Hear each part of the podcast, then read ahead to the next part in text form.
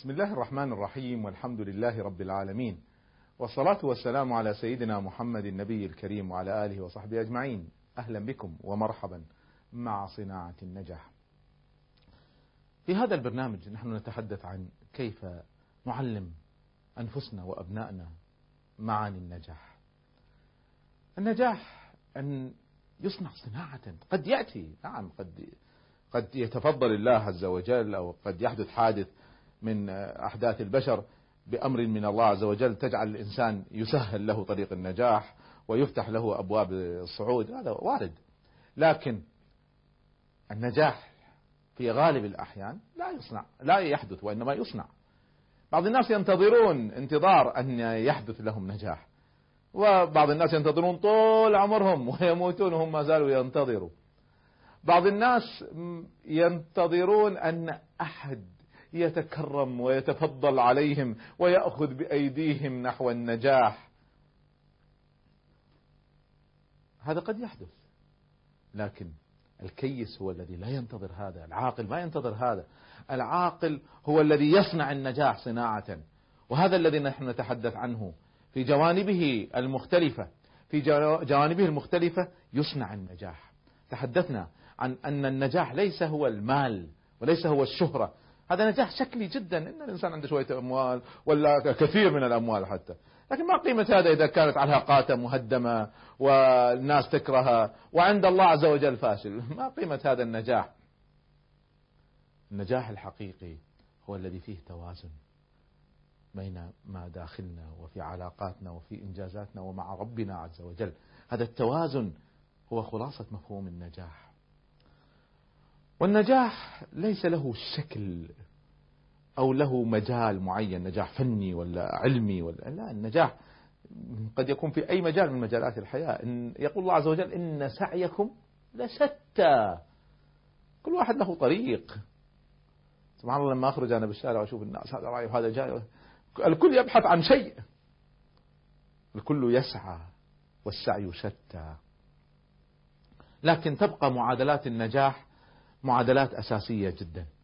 معادلات النجاح أن الإنسان يعرف قيمة كل نجاح ويعرف قيمة كل جانب ويعرف هو ماذا سيفعل وهذا سنفصله بتفصيل أكثر.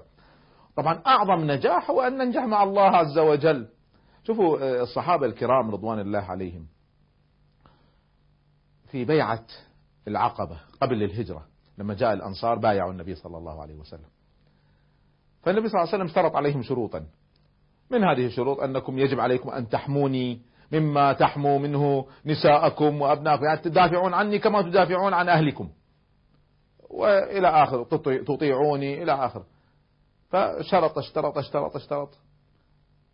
فهنا واحد من الأنصار سأل النبي صلى الله عليه وسلم قال يا رسول الله إذا نحن وفينا لك بذلك التزمنا ونفذنا كل هذه الأمور ما لنا ما الذي سنأخذه نحن؟ هذا لك ماذا لنا؟ قال لكم الجنة.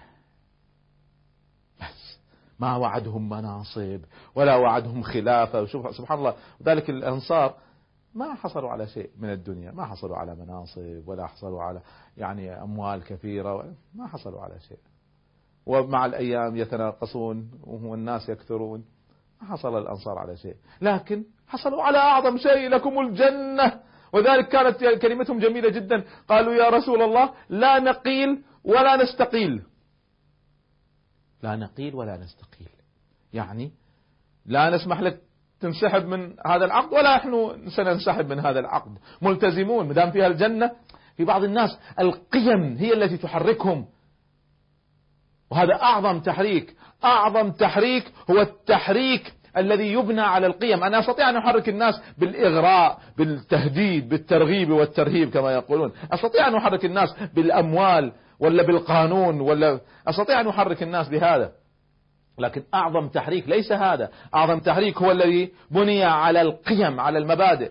شوفوا أمريكا حاولت أن تمنع الخمر. في عام 1920 صدروا قانون في منع الخمر. فشلوا فشل ذريع جدا. الناس رفضت. واضطروا بعد ذلك أن يتنازلوا ويفتحوا باب الخمر. بينما في الإسلام لما نزل تحريم الخمر وجاء في نهاية الآية للمؤمنين فهل أنتم منتهون؟ قالوا انتهينا.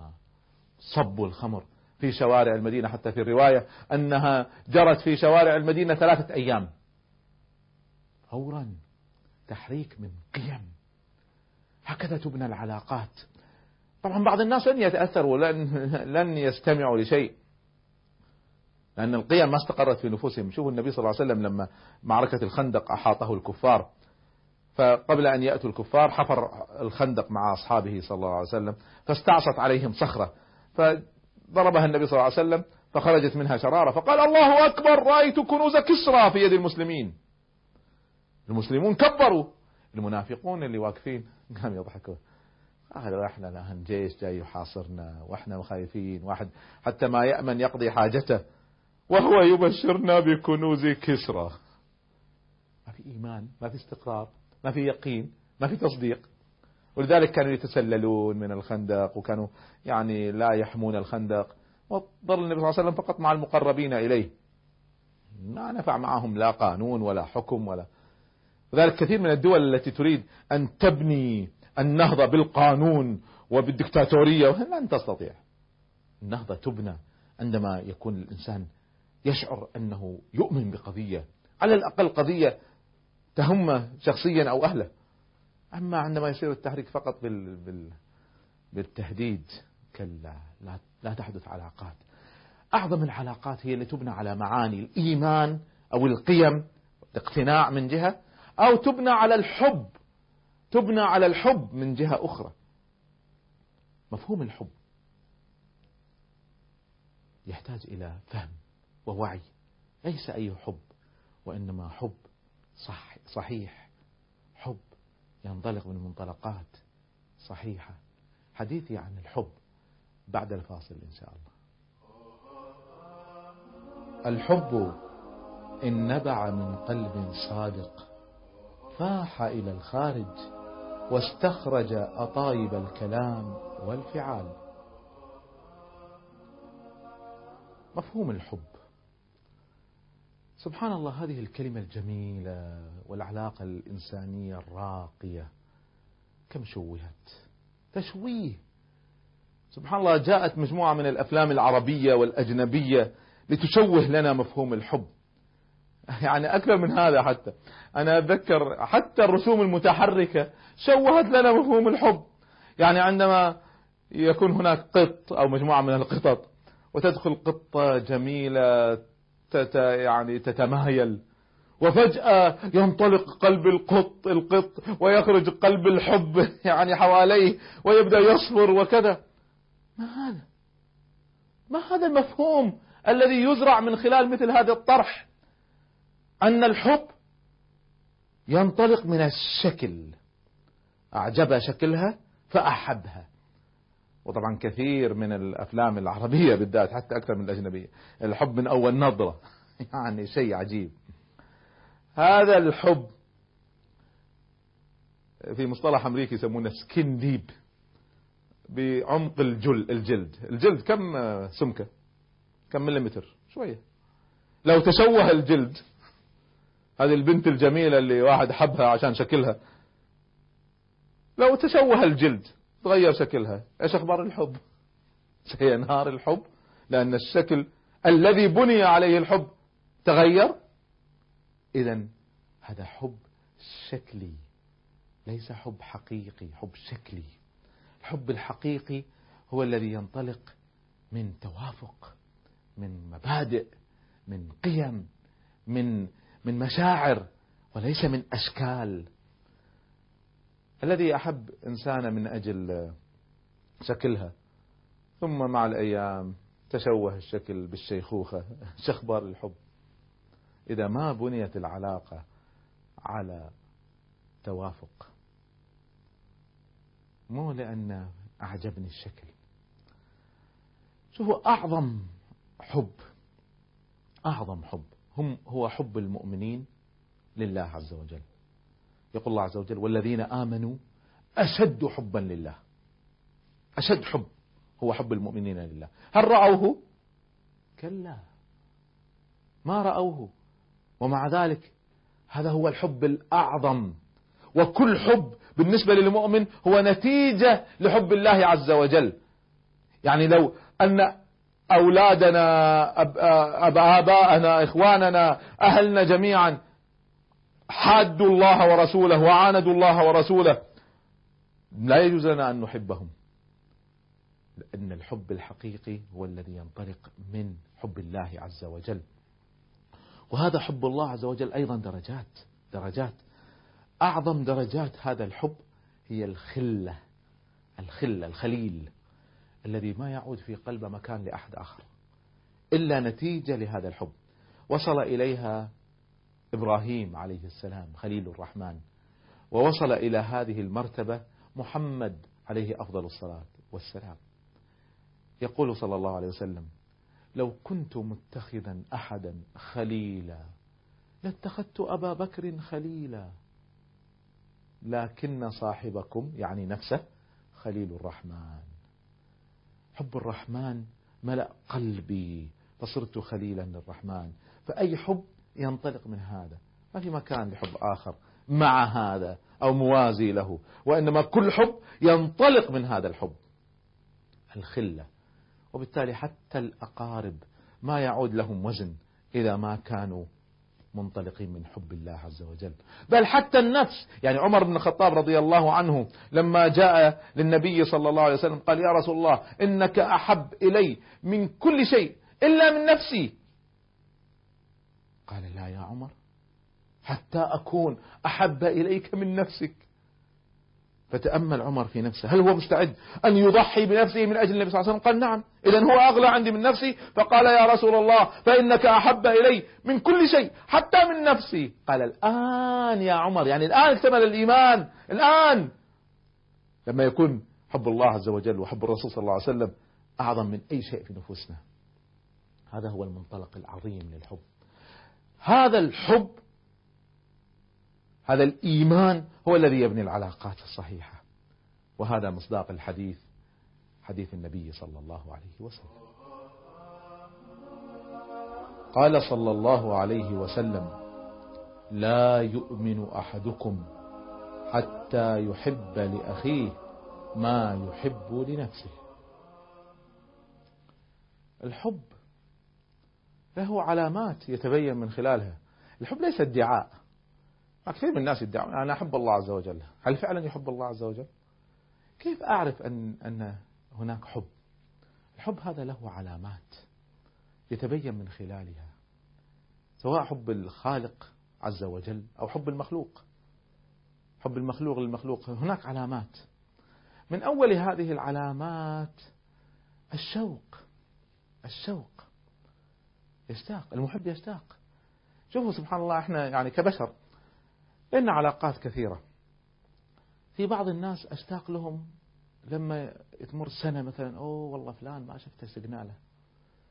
وفي واحد يمكن أشتاق له بعد شهر. وفي واحد يمكن أشتاق له بعد أسبوع. لكن إذا كان الحب يعني عميق يصير الشوق أكثر. فبعض الناس ممكن يشتاق إذا مر يوم أبدأ أشتاق. وفي ناس أكثر من هذا يعني مرور ساعات يخلي الإنسان يشتاق. إذا الشوق ودرجة الشوق واللهفة على اللقاء. لكن النبي صلى الله عليه وسلم كان يقول عن الصلاة أرحنا بها يا بلال. يعني فيها لقاء مع الله عز وجل فيها راحة. هذا هذا هذا حب حقيقي. فمن علامات الحب الاشتياق. من علامات الحب محاولة الإرضاء. ألا ترى أن المحبوب الحبيب يحاول إرضاء محبوبه؟ ويحرص على أن ما يزعل ويحرص على أنه يعني يتدلل له من أجل أن يرضى. وكذلك المؤمنين مع الله عز وجل يعني في حبهم لله عز وجل حريصون أنهم حتى لما يخطئوا يا ربي سامحني أنا أخطأت اغفر لي. فيشعر أنه بسبب حبه لله عز وجل إذا أخطأ يعتذر ويتذلل ويعبد. فالحب من علاماته الإرضاء. الحب من علاماته الأدب والرقة. يعني هل رأيتم حبيبين عنيفين على بعض؟ يعني معناها الحب في مشكلة. في مشكلة في العلاقة في مشكلة في الحب. هذا الرجل الذي يسيء إلى زوجته أو يضربها أو يعني يسبها ويقول لها أنا أحبك بعدين في آخر الليل. يعني في شيء غلط في المعادلة هذه في شيء غلط. الحب لا يمكن أن يكون إلا مع أدب. ورقة يعني حتى نحن لما نتعامل مع الله عز وجل. يعني بعض الناس كذا يعني لما يقول الله ما ما تقول الله بس. الله سبحانه وتعالى الله جل جلاله الله عز وجل. أدب في أدب. حتى مع النبي صلى الله عليه وسلم في أدب. لا تجعلوا دعاء النبي بينكم كدعاء بعضكم بعضا. ما يصير. ما يصير نتخاطب كأننا نتخاطب مع إنسان عادي. في توقير في إجلال في أدب. في رقة في رقة في التعامل. في تذلل في كلمات جميلة. هذا جزء من معادلة الحب. من معادلة الحب الطاعة. إذا أمر المحبوب بشيء المحب يطيع يحرص على الطاعة. طبعا كل هذا يتجلى أعلى ما يتجلى في حب الله تعالى وحب النبي صلى الله عليه وسلم. باختصار الحب ينتج عنا سلوك تصرفات. ما أنا أحب وأنا لا أشتاق ولا أرضي ولا أطيع وكلماتي قاسية ولا أي حب هذا؟ هذا ما هو حب. هذا ادعاء للحب. فإذا الحب ينتج عنه تصرفات ينتج عنه سلوك. طب ما علاقة هذا بموضوعنا؟ نحن نتحدث عن النجاح في العلاقات. كيف أنجح في علاقاتي؟ انتبهوا لهذه المعادلة الخطيرة. كما أن الحب ينتج عنه علاقات ينتج عنه تصرفات فكذلك هذه التصرفات تنتج الحب. تأملوا في هذه المعادلة. الحب ينتج عنه تصرفات وسلوك ومواقف رقيقة تدل على وجود الحب. وكذلك فعل هذه الأمور ينتج عنه الحب. إذا معادلة الحب أن الحب يظهر يتشكل في شكل سلوك. كلمة هدية رقة طاعة شوق هكذا يتشكل الحب. كذلك العكس. هذه التصرفات ينتج عنها الحب. يعني الذي يسأل عني باستمرار والذي يهديني والذي يعني يرق في التعامل معي ويشتاق إلي ويوجني ويحرص على رضاي. سبحان الله مع تكرار هذه المسألة إلا ينتج عن قلبي ود لهذا الإنسان يتطور مع الأيام إلى حب. إذا الحب تنتج عنه تصرفات والتصرفات هذه ينتج عنها حب.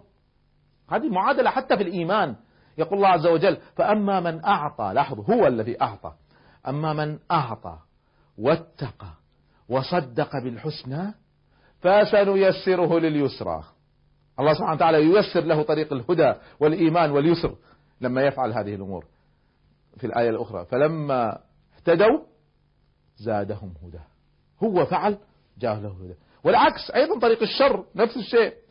وأما من بخل واستغنى وكذب بالحسنى فسنيسره للعسرى. هو الذي فعل.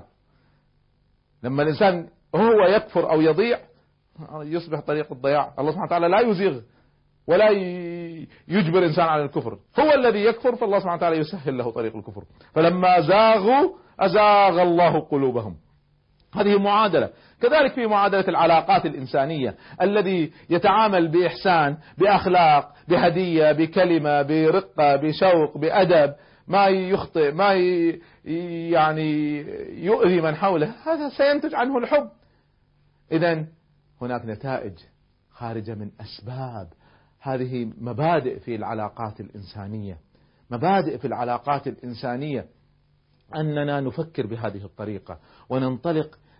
فإذا إذا نريد أن نبني العلاقات الإنسانية لابد أن نبنيها من خلال تصرفات.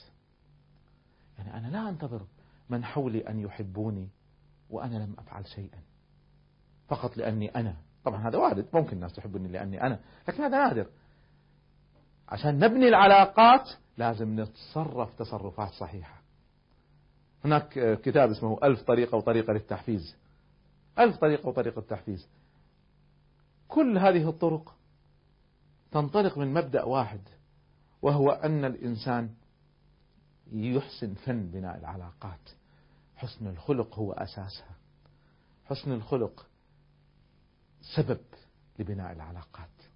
أحسنوا في التعامل مع من حولكم. أحسنوا في أخلاقكم. انطلقوا من منطلقاتكم بصدق. ابنوا العلاقات بدون تمثيل. ابنوا العلاقات بمودة صحيحة جادة تنطلق من النفس تصل من القلب إلى القلب. التمثيل حبله قصير الحب الحقيقي ينتج في تصرفات وهذه التصرفات تزيد الحب والحب يزيد هذه التصرفات الحسنة وتسير الدائرة. في عجلة الحب الذي يبني العلاقات. هذا واحد من المفاهيم الأساسية في فن بناء العلاقات الإنسانية. العلاقات الإنسانية أساس من أسس النجاح في الحياة. ونحتاج أن نفصل في أدوات أخرى غير مفهوم الحب. هناك مجموعة من الأدوات الأخرى التي تعين على فن بناء العلاقات الإنسانية. أحدثكم عن بعضها في اللقاء القادم إن شاء الله. لكم مني التحية والسلام عليكم ورحمة الله وبركاته. Oh.